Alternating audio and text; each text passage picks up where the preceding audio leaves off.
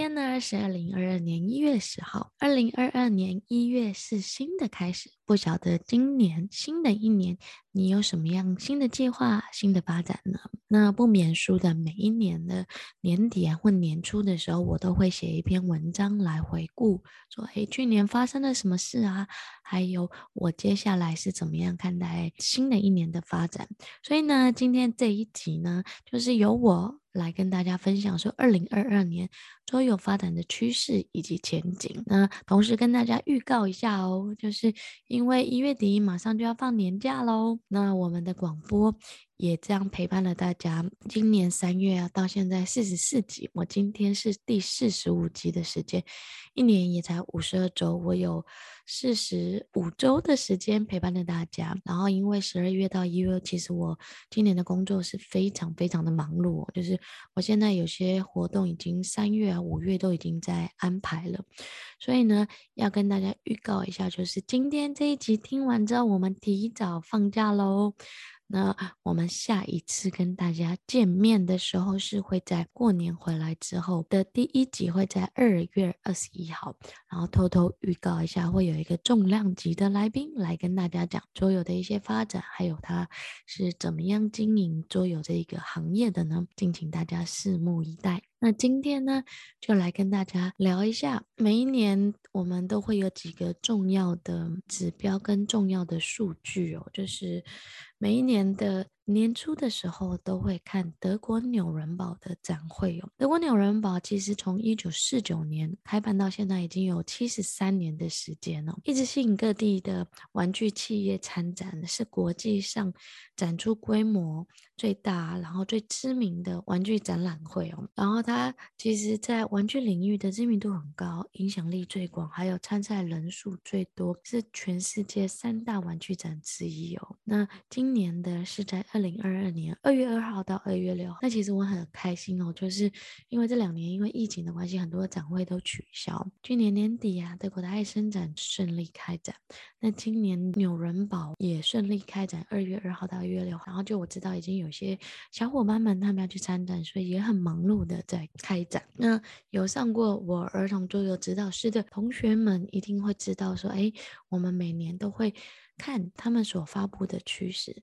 那我就来跟大家聊一下，说，哎，今年他们发布了什么样的趋势呢？然后在展会的同时呢，其实今年呢，他们同时也开启了一个创新的新的平台哦，就是过去纽伦堡的展会一直都是以线下展会为核心，那今年是首年第一次哦，要启动那个。纽伦堡玩具展的线上平台就是 Digital 哦。为什么在这时候要开启 Digital 的这种数位媒体的展示呢？我觉得有一个很主要的原因，可能是前两年疫情的关系嘛，所以展会不行，那大家就要寻求突破。那艾森展其实去年就是二零二零年。就是也有用 digital 的方式，所有的展会直接改用线上直播的方式或录播的方式，直接二十四小时参与互动。那今年纽伦堡也开始参与这样子的方式，目的呢就是希望透过这个展会，可以让呃观众、参展商啊，不要只有线下的聚会，而且可以把很多的展示啊到线上来参与哦，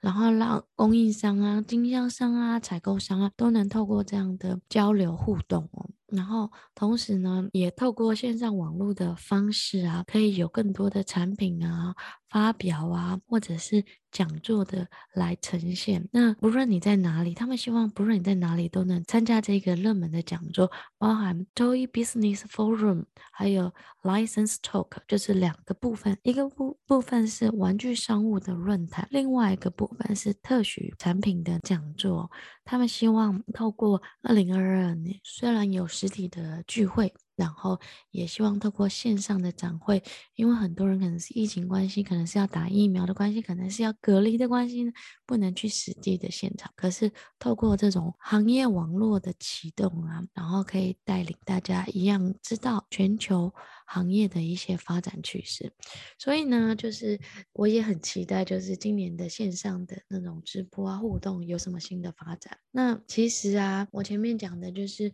每一年。纽伦堡他们都会发布说今年的发展趋势嘛。那今年其实它很特别哦，就是过去啊每年都会讲三个重点，而今年只有一个重点趋势是什么？就是 Toys Go Green，就是绿色环保议题，玩具跟绿色环保议题，怎么样做可持续的发展？怎么样走向绿色环保的意思？这其实也跟那全球这几年在讲的 SDGs 的这个非常的符合。嗯，我先来跟大家讲一下哦，就是其实 Toys to Green 就是绿色环保议题啊，就可持续产品哦，这件事其实不是今年才开始讲，它其实早在二零一一年就开始讲可持续产品哦，并在那时候举办了一些可持续产品的一些展会，甚至这个虽然跟艾森没有直接的关系，可是在二零一九年的时候，艾森展览他们就已经把可持续啊、教育啊、环保啊。然后，如何在所有产品的印刷啊、工艺上啊，然后跟绿色环保啊、节能减碳啊，然后跟可持续发展有关系。其实这些都是整个社会哦，整个世界都在推动，就是绿色环保 SDGs。我在这边补充跟大家讲一下，SDGs 是什么？就是联合国可持续发展目标哦。它其实在二零一五年九月二十五的时候。联合国可持续发展峰会就在纽约总部召开啊，联合国一百九十三个成员在峰会上正式的通过十七个可持续的发展目标，希望透过这个可持续的发展目标啊，来做出历史性的承诺。目的就是啊，希望在世界每一个角落都能永久的消除贫困。那这十七个有什么呢？有消除贫困啊，然后零饥零饥饿啊。然后健康福祉啊，优质教育啊，性别平等啊，然后可持续的发展啊，然后应变气候环保啊，然后保护海洋资源，保护陆地生态啊，然后全球伙伴关系啊。其实这十七个啊，你到时候可以跟我们的知识小卡，知识小卡上有。其实透过这十七个，其实现在政府在推动，然后企业也在落实 SDGs，然后嗯，学校也在推动 SDGs，怎么样让孩子。知道我们为什么要爱护地球啊？然后我们在日常生活当中，不论是衣服啊、日常用品啊，怎么样可以透过环境保护的方式来爱地球啊？其实都是非常重要的。所以呢，今年的 Toys for Future 里面就讲到了这一个核心跟主题哦。然后他们其实除了推广跟做演讲，他们也会在三 A 的展览厅哦，就是线下实际的展览厅。重新讨论这个，并且定义了四个不同的类型哦。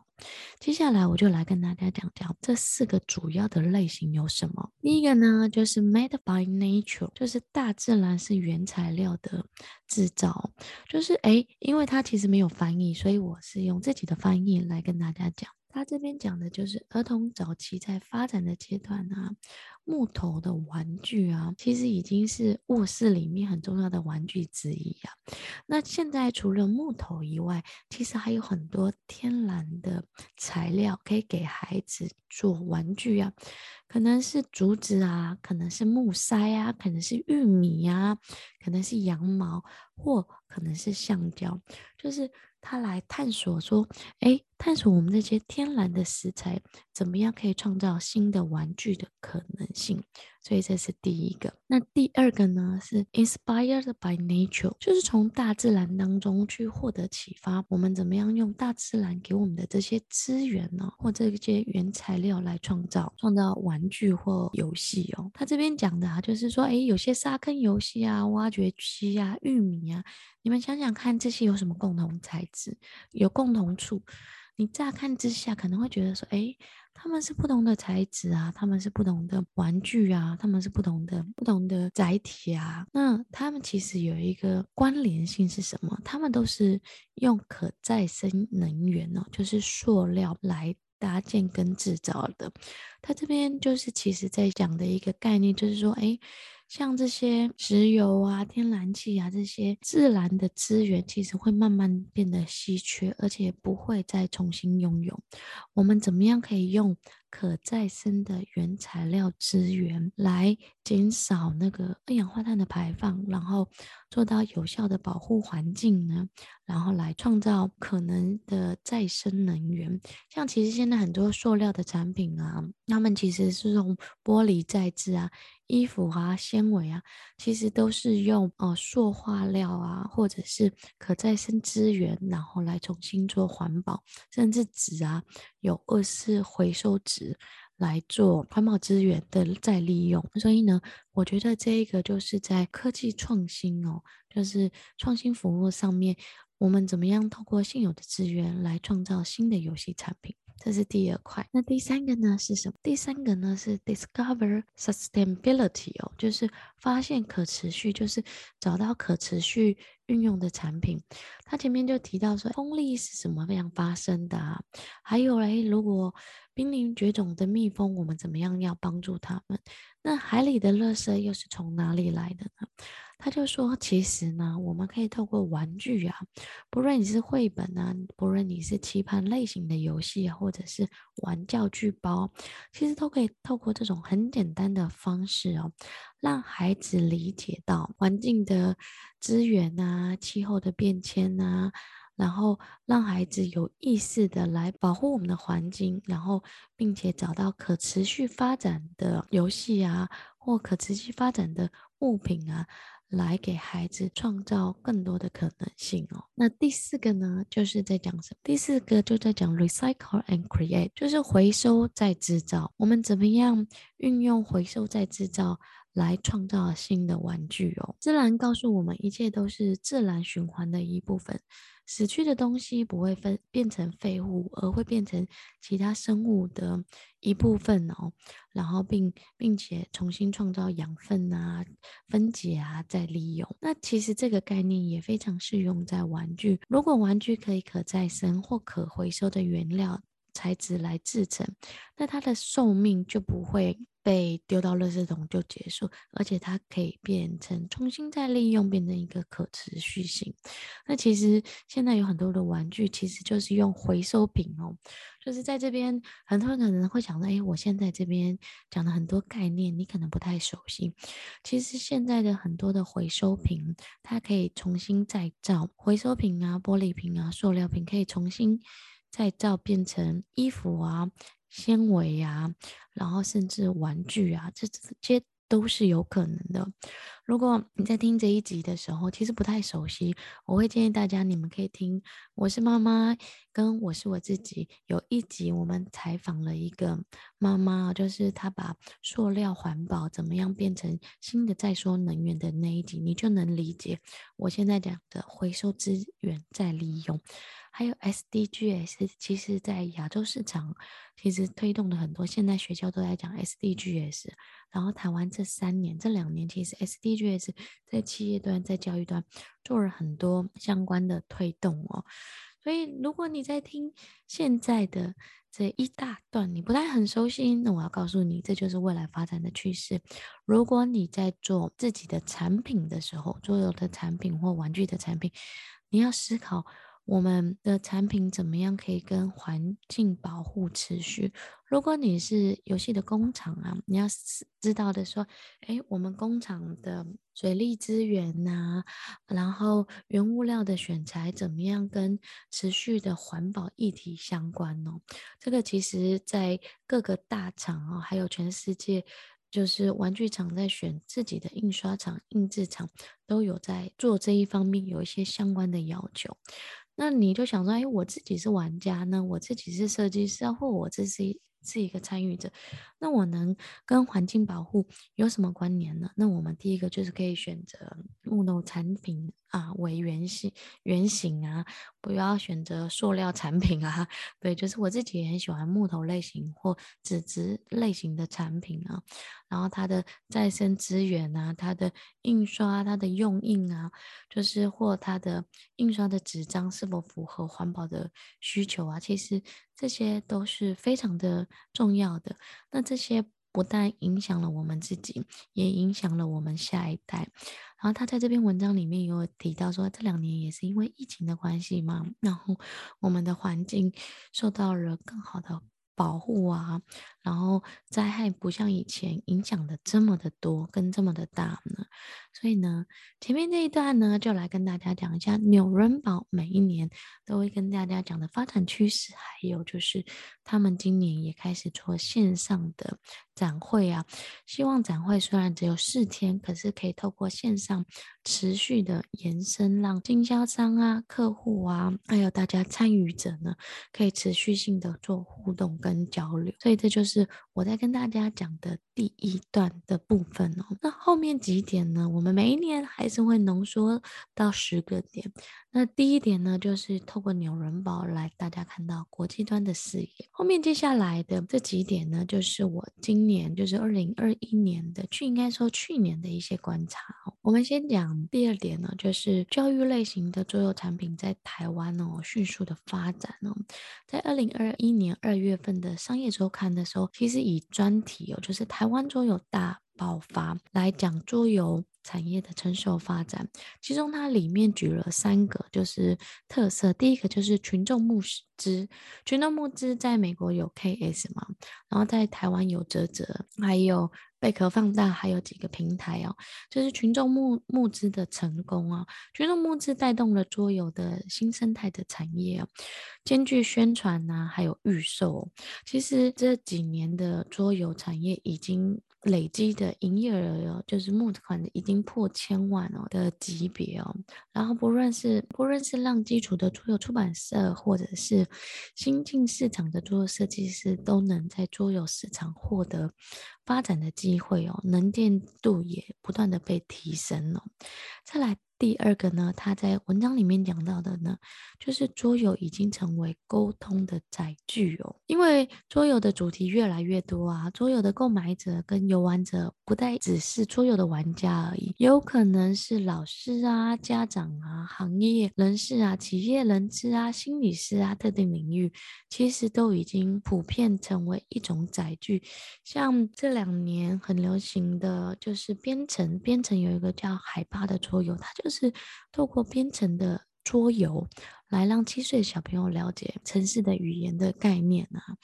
然后我今年回台湾，哇，我去。工厂啊，印刷厂就看到琳琅满目不同的产品，可能有出版社啊，我看到的就语言啊，不同的语言啊，客家语言啊，透过桌游的方式来展现啊，甚至跑马拉松也是用桌游的方式来做展示哦。然后还有我们上一集讲的故宫马拉松寻觅寻觅啊，然后乾隆皇帝要出巡这种历史类型的主题，也透过桌游来展现。所以其实桌游它真的是一个跨年龄啊，或者是。已经变成一种沟通的载具哦。再来，在那个商业周刊的第三个讲的就是桌游已经变成全龄化的产品。在这边听的人啊，或者认识我的人可能知道，哎，桌游跟教育相关。然后桌游其实在成人的桌游娱乐圈也已经熟了。那其实近几年、近三年，在台湾也在推动桌游乐龄化。乐龄桌游怎么样给？老年人呐、啊，然后他们不要头脑的弱化啊，或者是让他们不要变得就是失智啊，然后启发他们头脑的活化啊，然后甚至就是在养老院呐、啊，然后来做这种乐龄人员他们的人际社交之间的沟通跟交流，甚至呢，也可以把它当成就是。自己跟自己孙子的互动的一个很好的媒介哦，所以其实，在台湾就是桌游啊，其实是一个大爆发，就这两三年是一个大爆发的发展。我今年回去，我自己也会觉得，说明年或接下来几年应该会也是一个大爆发，可是会变成细分化领域的市场，越来越多人跨足这样的行业。把桌游当成载体，载体以外，它也会变成一个发声的工具，也会变成一个传播知识点一个很好的媒介。那我自己算了一下，大概一年在台湾大概会有两百五十款教育类型的产品哦，因为印刷厂跟我说，大概每一个月大概将近有二十款知识类型的产品在印，那一年大概有。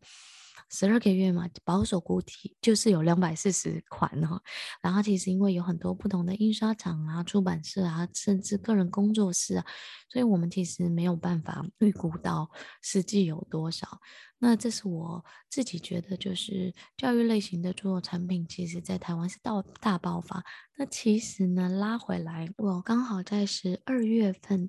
办了 GCA 的发展大会哦，就是。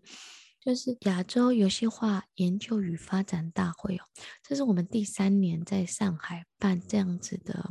论坛哦，那也是首一年。等一下我在后面会会稍微讲。到一下这个也是首一年哦，就是收获到六个桌游来投稿，并且获奖了。如果你想了解更多相关的讯息，你可以看 GCA 的那个发展大会，我们到时候会把链接放在下面给大家。那第三个想讲的。部分呢，就是桌游哦，已经变成文化输出载体的新宠儿。我刚好带到我十二月份在上海办的 GCA 大会的时候，我们就有六个产品啊，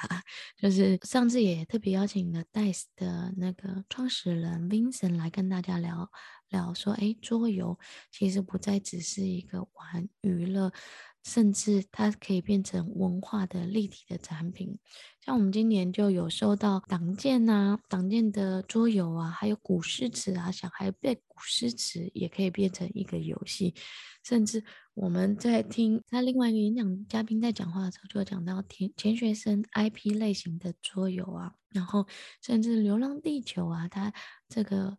文学作品啊，改编成桌游，甚至还有医疗小纵队啊，怎么样把进医院啊，然后医疗过程当中让孩子不害怕啊，甚至呢，故宫啊，今年也出了一款桌游，就是云南云南咖啡的桌游，让大家了解从咖啡的产地呀、从咖啡怎么样制作啊。然后也出了一个桌游，所以我觉得呢，其实 IP 桌游或桌游已经变成文化新的载体，在亚洲市场其实是非常蓬勃的发展。因为今年就是因为疫情的关系呀、我其实没有办法去艾森看到现场，网络上的传播呢又相对弱了一点哦，所以其实我觉得桌游变成文化载体的新宠儿，接下来。在大陆这边也会蓬勃的发展。其实因为就是办了这个论坛，后来就很多人跟我们说：“哎，我们其实有做一些相关的内容，可是我们还没有做完，还没有投稿完成呢。”所以我觉得桌游变成文化载体的新宠儿这个事情啊，也会变成非常多的趋势。如果你们自己在听，你是设计师啊，或你们自己有设计一些什么样的产品，也欢迎让我们知道。然后，其实我十二月份我刚从刚去广东出差，出差了一趟嘛。然后，广东美院其实每一年都会带着他们自己的学生来做桌游的产品。我这次也看了好几个产品，让我耳目一新哦。就是其实。桌游变成一个载体啊，可能在北京啊、上海啊、深圳，其实各地都有，只是因为资讯的落差，可能没有办法收集到更多、跟更完整哦。那我自己也非常期待，我们自己也有一两个作品，即即将在今年也会诞生，都是跟教育类型，可能是低幼的产品，也有是给成年跟给家庭的产品哦。然后再来，接下来我要跟大家讲第四个趋势呢，就是什么呢？就是双减。政策哦，因为双减政策教育变革呢，其实带动了行业的新的发展哦。我们在二零一九年跟二零二零年就收到 K 十二的一些机构的委托，他们希望把他们的产品除了哦线上化，就是变成录制产品啊，或者是纸本的这种教具以外，委托我们帮他做桌游教具。我们大概一九年到一二二年，大概每一年会收到三到四个这种定制的这种产品哦，教育端的来找我们帮他们定制产品。那时候其实这样子就已经有一些新的发展的可能性了。然后到就是去年呢，其实就是大规模的转型，K12 很多的早教机构面临转型，不论是英文啊、数学啊、语数外啊这些补习的，全部机构被迫啊关闭门市哦。就是其实今年其嗯应该是说二零二一年，对整个教育行业其实是一个很大的影响，很多。百名啊，千名啊的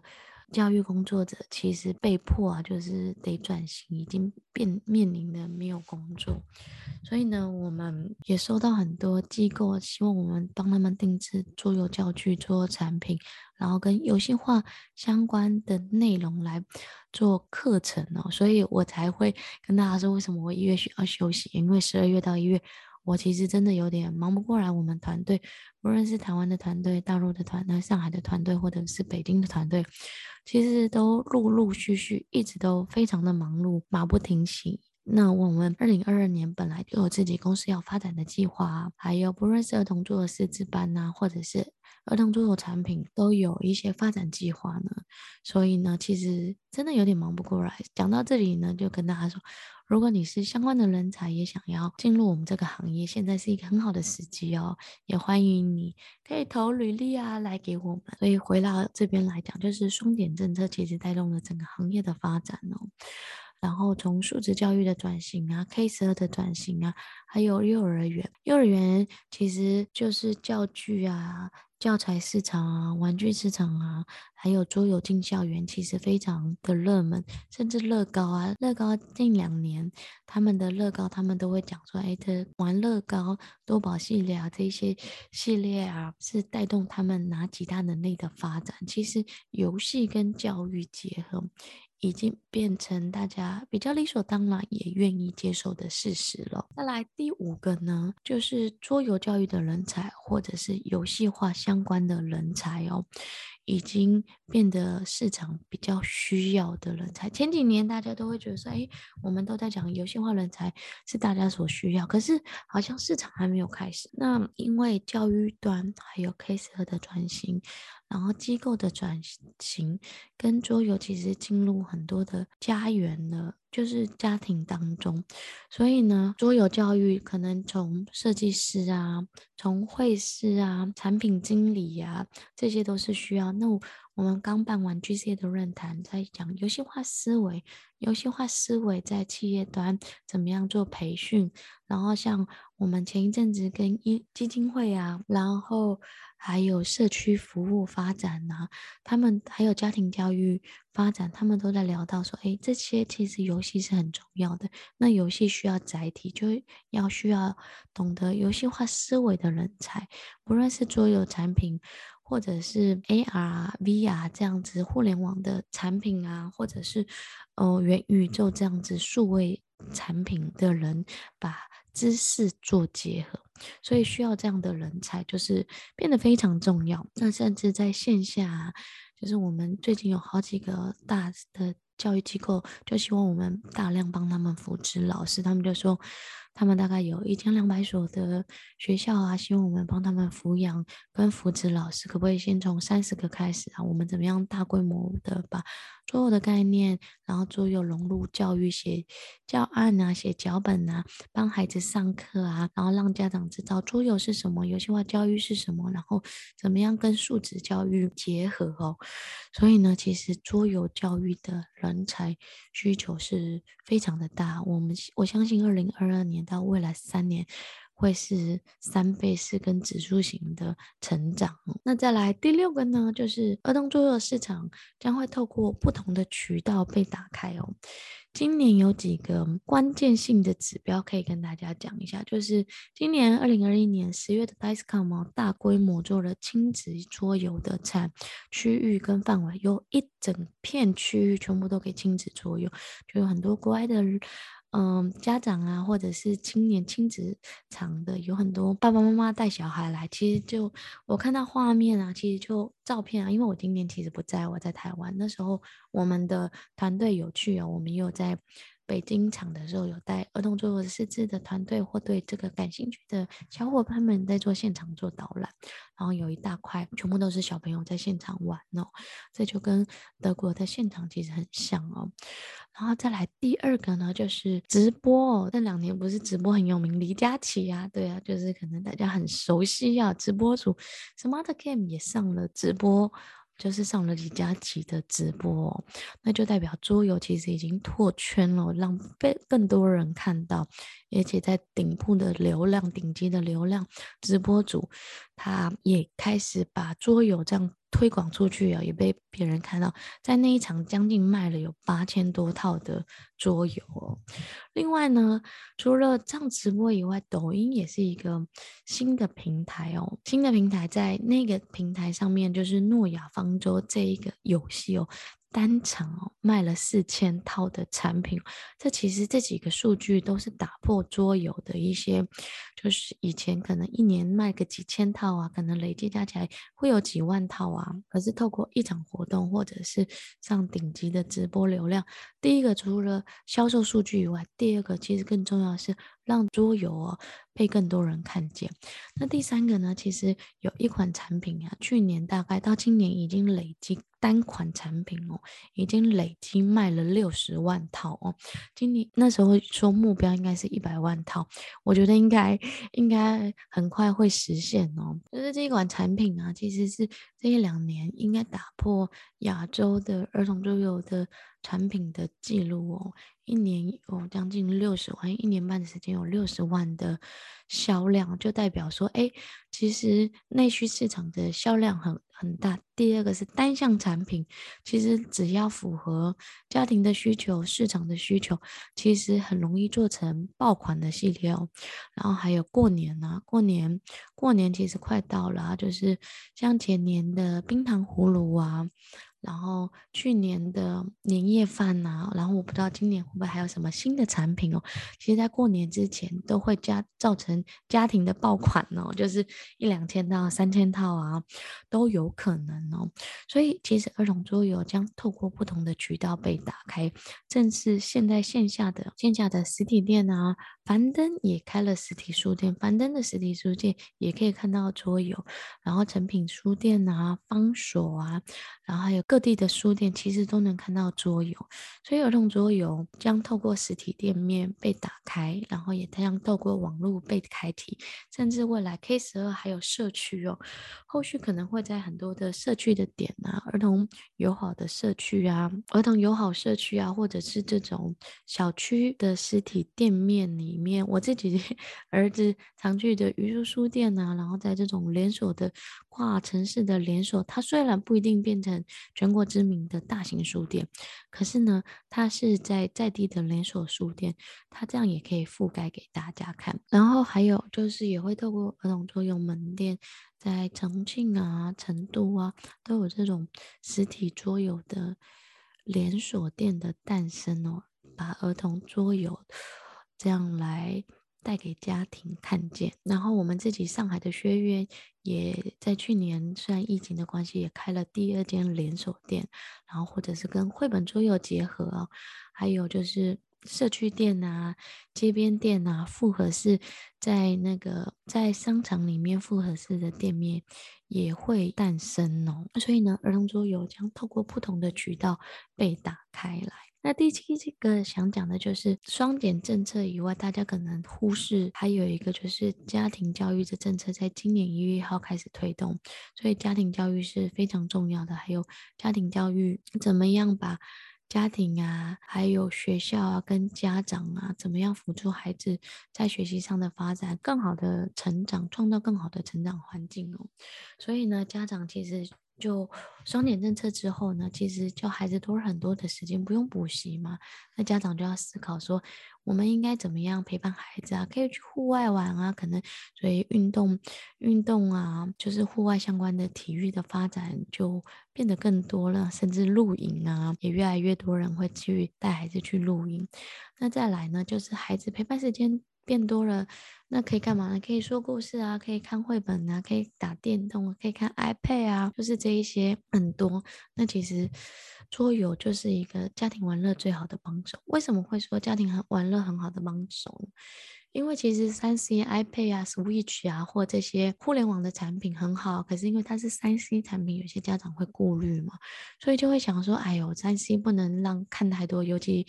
前一阵子又要上直播，跟孩子的视力会有很大的问题，所以他们就希望透过这个不插电的工具，那桌游就是一个不插电的工具，大家。可能不晓得，其实现在很多十几岁的小孩子，其实就因为近视的关系嘛，所以爸爸妈妈就会很在意说，哎，要让他们不要玩电子啊或手游啊，或者是 iPad 的产品，所以桌游就是一个很好媒介。再来，因为桌游现在。除了益智啊，除了人际社交，还会有很多主题类型的学习嘛，所以孩子接收桌游已经变得很理所当然。我那天甚至在一个那个就是论坛之后的一个活动里面呢，就有一个教育博士就跟我们说，他过去啊收到很多都是玩具嘛，然后他说就说今年他们办了一场活动里面，他就。看到现场的将近有大概二十个桌游在现场给所有的家庭玩，他就觉得说，哎，桌游真的是在不同的渠道被开启，而且桌游也已经进入家庭教育里面。所以呢，我觉得在推动家家庭教育里面，就会有桌游的产品，可能是桌游的卡牌呀，可能很多都是情绪的卡牌呀，游戏的卡牌。那我们这几明年也会出一个家庭教育相关的卡牌。所以大家就可以关注哦，家庭教育很多的产品不一定在桌游端被看见，而是在早教机构或者是自己的教育机构一直都有这样的产品存在。再来第八个，前面几个都讲的就是前面第一个讲的是纽伦堡嘛的发展嘛，然后讲大自然嘛，跟自然相关，跟环境绿色环保相关，然后中间几个就讲的这几年这今年去去年看到的趋势。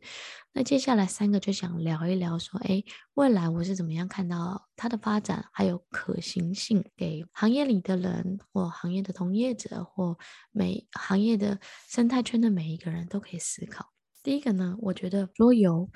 会变成一个强交互的一个沉浸式的一种体验哦，它可能会虚实的整合，可能跟 AR 啊、VR 虚实的整合。或者是变成一种立体书啊、解谜书的诞生哦，就是其实我们一直有收到出版社，不论是出版社、两岸的实体出版社啊，或者是机构啊，他们就来跟我们说：“哎，桌游好像还不错，我有这些书啊，你们可不可以帮我们设计成桌游啊？或者哎，我们有，我觉得某一个这样情绪啊、财商啊。”或者是探秘啊，或历史啊、古迹啊这种相关的，你们可不可以帮我们变成设计成桌游的教具啊？用桌游或教具的方式来呈现，让孩子学习呢？那讲远一点，再讲元宇宙嘛。元宇宙在讲 AR 跟 VR。我举一个例子来讲啊，就是它虽然不一定会变成一个实体的桌游产品，可是有可能虚实整合。我儿子，我们今年回台湾。的时候，在桃园的那个儿童玩具馆的里面的图书馆里面啊，就孩子互动，他就一开始就是一进去就有一个大型的投影，投影就说：“哎，我们来怀旧啊，复古，你来看看上面有哪些游戏啊。”然后孩子就会透过投影机的方式来找出来有什么不同，然后他会跟上面会是一个互动，他人只要左边移动。或右边移动，他的物品就会移动。然后第二个是，他要去抓，说，哎，这个就是他刚刚里面跑出来的东西，他要去抓它，他要去触碰它。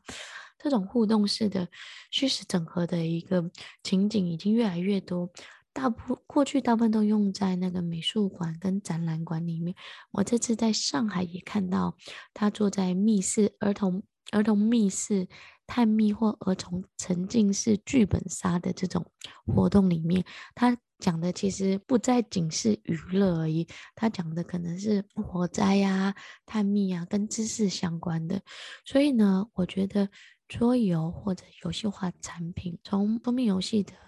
平面的纸本的这种方式到立体的，或者是虚实整合跟 AR，甚至或者是带上 VR，或者是整个场景哦，都是这种三 D 啊立体的环境的打造。我们之前也有跟八一五儿儿童潜能开发中心，他们也会做这种三 D 立体式的那种场域哦，儿童场域。场域的那个学习环境的打造啊，我觉得这一个都是有可能发生的，而且载体会越来越多。我们去年其实就接受到好几个机构来咨询，说怎么样把游戏哦，刚刚讲的是从平面到立体，他们怎么从数位化，然后落回桌游化或数位化的方式。落实到那种 ARV 啊然后桌游这种虚实整合的这种顾问的咨询的案子也有来发生哦，所以我觉得。未来这种虚实整合、强交互啊、场景化的体验学习呀、啊，或不一定是学习哦，就是沉浸式的这种体验，会变得非常的多元哦。那第九个呢？第九个呢？我觉得就是桌游人才，就是桌游的人才会往专业的发展，或游戏化人才也会往桌游的发展。那么今年呢，其实拿到全国职业能力。鉴定中心发布的证书，儿童桌游指导师的认证。从今年三月起，其实我们大规模的就开始培育老师哦，不是今年才开始哦，其实到现在已经累积将近三百多位的老师哦。那代代表大家就可以以后持岗上阵呢，有这样职业认证，就代表国家也在重视这个行业的发展哦。然后同时呢，我们今年也把线下课跟线上课也开启了线上课哦，大家不用特别来线下，他可以透过线上的方式，远端就可以学习到。这种的桌游的教学，那当然有些人会说，哎，没有实体啊，有点可惜。可是我们还是有两次的直播课，会在直播的现场跟大家互动哦。所以呢，就代表这个职业能力的发展呢、啊，还有人才普遍需求量越大。我刚刚前面有说需求量变大，我们自己在办 GCA 大会的时候。就有说，GCA 大会呢，其实就是亚洲游戏化研究跟发展大会。我们每一年会办理这样的大会，就会发布最新前沿关于游戏化相关，桌游只是它的其中一部分而已哦。好，所以这样会讲游戏化的发展趋势啊，商业的应用、企业的应用、行销的应用、公益的应用，还有学校跟教育的应用，同时也会颁发相关相关的奖项哦。今年我们就有将近收到一百多个投稿，然后有四十四个获奖，里面有六个是桌游的产品的奖项，有一些是金奖，有一些是创新奖，有一些是。有一些是教育奖，其实都都不太一样哦。然后那时候也很多人就提到说，诶，他们想做相关的内容，可是没有相关的人才，应该去哪里找？那我在十二月底的时候也参加了桌游互娱的这个专委会哦，他是在上海成立的专业委员会哦，他们希望把。桌游行业整个从设计师行业发展的人员啊、人才啊，然后整个产业链做一个完整的规范化，从政府端这样子规范化、系统化跟规模化去推动呢。所以呢，除此之外，在杭州啊，在北京也有陆续有一些桌游的伙伴们啊，然后行同业们，他们持续在推动协会的发展呢，还有相关的证书啊都有。那我觉得呢，有这这些哦发展都是一个好事。好，代为什么呢？代表行业圈的大家都在持续推动往专业化、往组织化、往规模化，然后让政府。认可的方式、合法化的方式，更好的去经营哦，我觉得非常的重要哦。那最后当然不免俗了，就跟大家预告一下，二零二二年呢，其实我们儿童桌游指导是一样哦。每一年，如果你关注我们很久，就会知道每一年我们都会三月在北京开课，五月在上海市开课，一年会有四次的线下课。那除此之外，还会有包班的课，就是今年其实我们有点忙不过来，是因为有些机构一次就跟我们说，他们大概有一百个老师要帮我们送来培训，一百个到三百个老师，然后有好几个不同的机构，所以呢，我们也会进行包班，就是不会对外发布，可是会直接在各地直接进行包班的课程。那除此之外，跟大家预告一下哦，就是过年前一月份，我们有一班是深圳班哦，一月一月二十到二十二，你听到的时候。或者你刚听到，就是赶快把把握这时间哦，一月底可以在深圳跟我见面哦。一月二十到二十，我们有一班深圳班的小班哦，会开始会有儿童桌游指导是三天的课程，你就可以。上完三天的课程，还有考试认证啊，答辩通过，你就能获得专业的认证哦。所以呢，如果你对这个感兴趣，你可以看我们的公众号，有非常详细的说明，也会还有直播的课程，可以看我们这个课程在做什么呢？所以呢，我觉得桌游人才除了我们儿童桌游指导，是未来店家的培训啊，设计师的养成啊。然后怎么样做桌游的产品，桌游的教具发展啊、策划啊、营销人员啊，然后线下实体的活动，其实这样的人才都会越来越多，所以我们后续也会根据应应学员的需求，还有市场需求，会开开设对应的活动啊，或者是单单日的主题课程哦。那第九点讲完之后，终于来到第十点喽。第十点呢，我会觉得桌游教育的。全生态的打造哦，桌游教育的生态的打造，大家会变成一个更完整的产业链，上游、下游可能会更好的结合。可能从出版啊，从印刷，从代理啊，从设计师啊，甚至第一端的教育工作者，我们可能会变成一种产业链啊。可能从教育工作者，从需求端，就像我们从需求端概括他的，我们需要什么样的产品，然后去服务 K 十二的人才，去服务家庭教育的人才，然后回来跟设计师讲，回来跟出版社讲，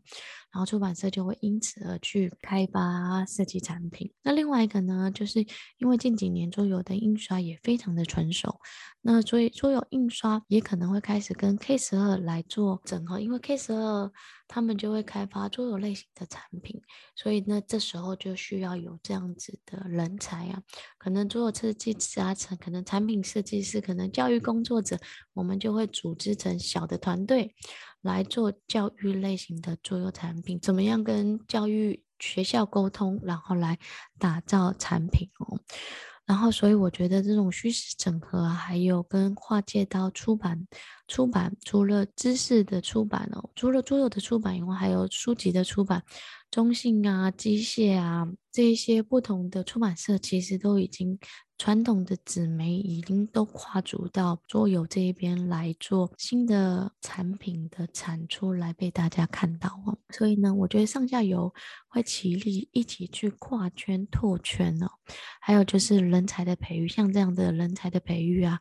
甚至桌游的编辑的需求啊，桌游设计师的需求，美术美术师啊，画师啊，还有产品经理啊，但是你了解教育的。行业的语言，你了解 case 的语言，你了解医疗的语言，你要了了解不同的语言，怎么样跟桌游或怎么样跟游戏化来创造新的产品，像剧本杀。剧本杀桌游、沉浸式桌游或儿童知识桌游，我那时候还听到就是诶，防诈骗，就是防诈骗的剧本式的防诈骗啊，然后来做科普啊，来做宣导啊，甚至上次还听到他们说要把那个科学家或者是数学家全部的游戏的作品啊变成桌游来展现。我觉得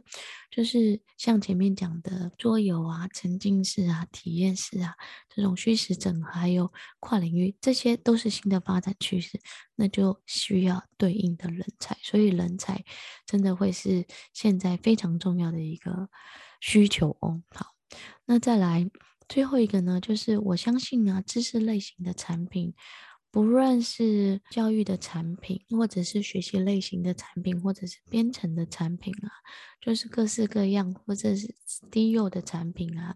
然后或者是学校素质教育的产品，其实这样的需求会越来越多，会五花八门齐放。所以呢，不论你是从事什么，你虽然不认识桌游。那我可以告诉你，桌游可能是你下一个需要了解的部分哦。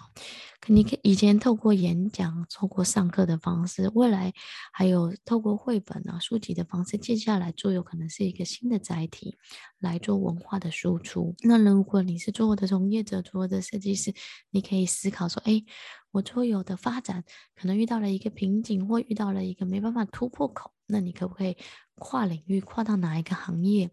可以跟大家媒合，然后串联，做出更好的作品跟更好的产品被看见呢？所以呢，我们自己呢，今年的目目的啊，我其实已经做了十年，接下来十年我们也会打造桌游教育全生态的打造，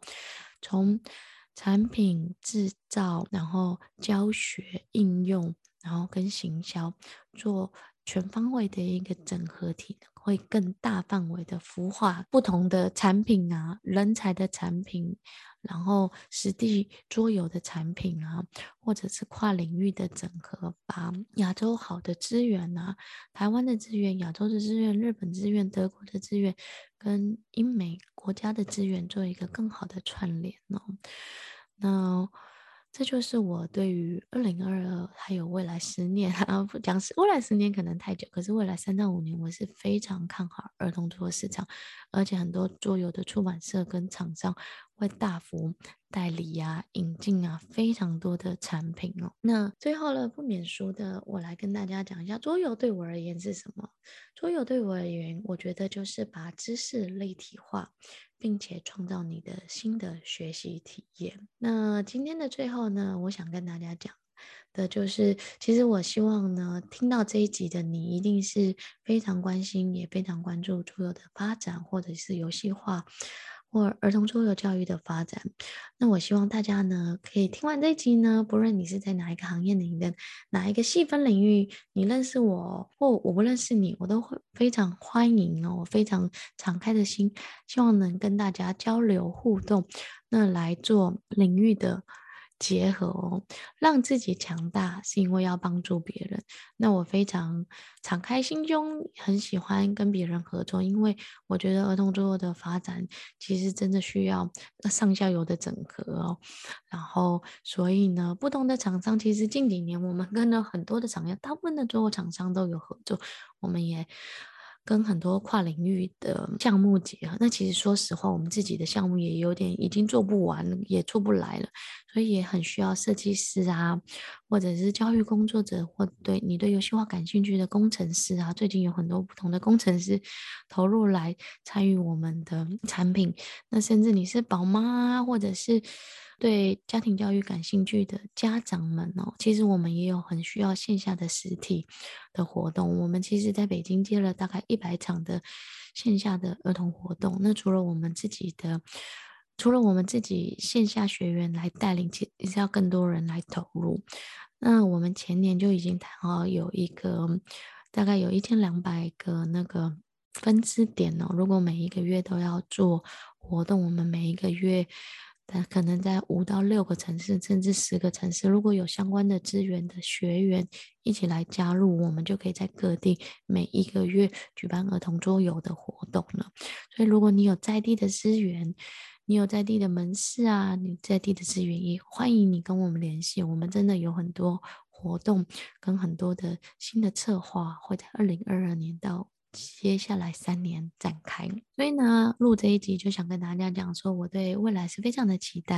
然后也有很多可能性。那希望透过这一集呢，无论你现在在桌游的行业的哪一个阶段进来了没，或者是还在观望呢，都要告诉大家，它都有一个大的蓝海可期。可是最重要的是，你要开始行动，跟着我们一起往前走，往下走，才有可能看到大白。百花齐放哦。